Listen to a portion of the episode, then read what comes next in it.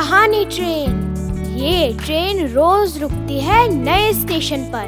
मिलाती है आपको एक नई कहानी और कई नए किरदारों से। तो सब सवार।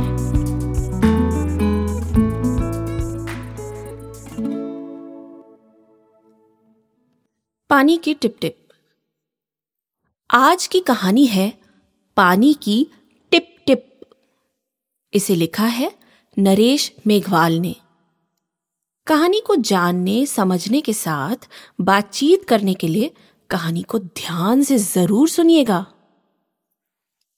तो देर किस बात की?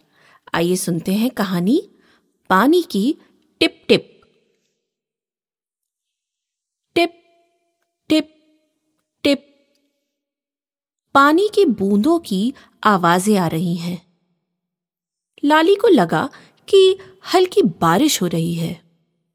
वह मन ही मन खुश हो रही है कि दोस्तों के साथ मौज मस्ती करेगी और बारिश में नाचेगी।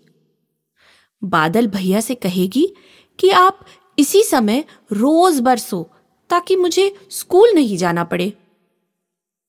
इतने में लाली को टिप टिप की आवाज़ें आना बंद हो गई। लाली की नींद खुल गई। उसे लगा कि यह सपना था। उसने खिड़की से बाहर देखा, लेकिन बाहर धूप है। टिप टिप की आवाज़ फिर से सुनाई दी। लाली को कुछ समझ नहीं आया। वह कमरे से बाहर गई तो देखा कि ये आवाज़ नल से टपक रही बूंदों की है। लाली उदास होकर स्कूल जाने की तैयारी करने लगी। वो मन ही मन सोचने लगी।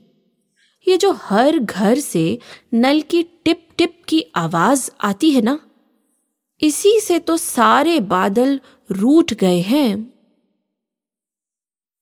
मुझे तो बहुत मज़ा आया। आपको कैसी लगी ये कहानी? पानी की बूंदों की आवाज़ सुनकर लाली ने क्या सोचा था? वह मन ही मन क्यों खुश हो रही थी? पानी के टपकने की आवाज़ें कहाँ से आ रही थी?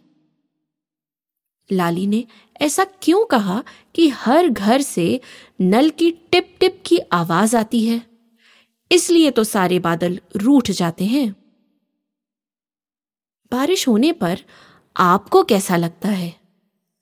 बारिश होने पर आप अपने दोस्तों के साथ क्या क्या करते हैं? एक सूची बनाइए।